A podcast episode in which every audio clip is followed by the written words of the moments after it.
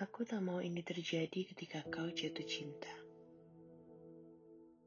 Masukkan teman-temanmu, kau anggap sebagai senjata yang berusaha menghancurkan hubunganmu dan dia. Kepedulian orang tuamu, kau anggap sebagai penjara. Komentar orang-orang, kau anggap sebagai rasa iri terhadap cinta yang kau miliki. Tulisan-tulisan di sini kau anggap sebagai perusak hubunganmu. Ucapannya, perhatiannya, tingkah lakunya.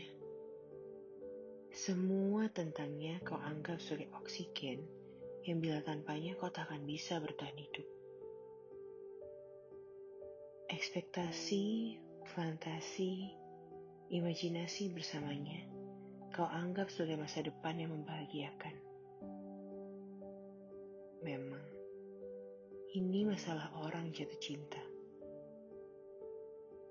Mereka baru sadar ketika segalanya telah berakhir. Ketika mereka berbalik mencari perhatian baru, yang mereka temukan adalah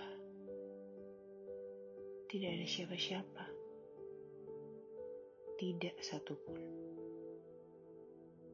Dan mereka akan menyalahkan semua orang yang telah meninggalkannya. Mereka merasa mereka adalah korban yang tersakiti. Dunia telah memusuhi mereka. Kehidupan yang tidak adil. Tetapi mereka lupa. Ketika mereka jatuh cinta, mereka yang memulai permusuhan ini dengan menolak masukan baik teman-teman dan kepedulian orang tua.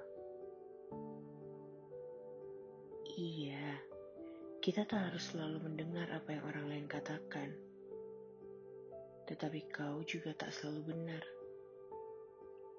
Alfi Syahrin